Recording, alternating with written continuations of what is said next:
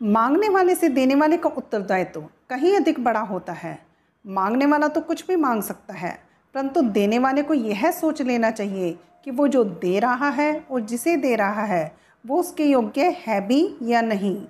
मनुष्य को पाप करने के लिए विवश करती है उसकी वासना, उसे विवश करता है उसका निहित स्वार्थ, उससे पाप करवाता है उसका क्रोध, उसका मोह। इन शत्रुओं को पहचानो जैसे धुआँ अग्नि को ढक देता है, धूल दर्पण को या झिल्ली गर्भ को, वैसे ही ज्ञान को ढक देते हैं काम, मोह और वासना। काम और मोह की अग्नि ज्ञान को नष्ट कर देती है और इसलिए ज्ञानी के बैरी हैं।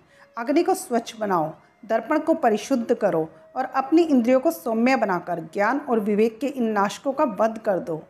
जिस प्रकार प्रकाश फैलाने के लिए दीपक को रात भर जलना पड़ता है, उसी प्रकार किसी व्यक्ति को महान बनने के लिए आजीवन परीक्षाएँ तो देनी ही पड़ती हैं। कर्म बिना तो शरीर की यात्रा संभव ही नहीं है। व्यक्ति सांस तो लेगा ही ना। यदि वातावरण में कोई सुगंध या दुर्गंध है तो वो उसका अनुभव करने के लिए भी विवश है।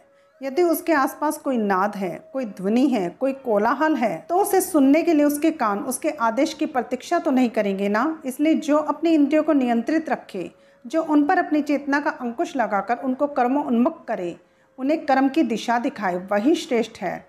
वो अपने विकल्पों को समझता है और अपने संकल्प शक्ति का प्रयोग करता है। अपने नियत कर्म करना कुछ न करने से अच्छा है। सृष्टि में ईश्वर के अस्तित्व के अतिरिक्त बाकी सब कुछ माया है। मोह माया में फंसना अर्थात अपने जीवन के लक्ष्य को भूलने के समान है।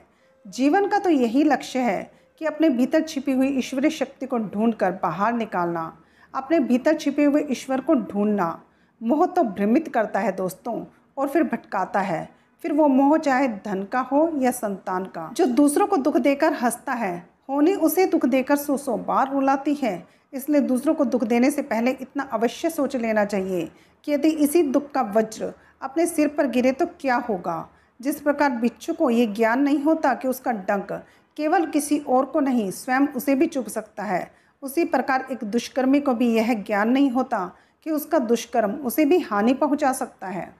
जिस प्रकार दीपक जिस अंधकार को मिटाता है, वो अंधकार उसी के नीचे जा छुपता है।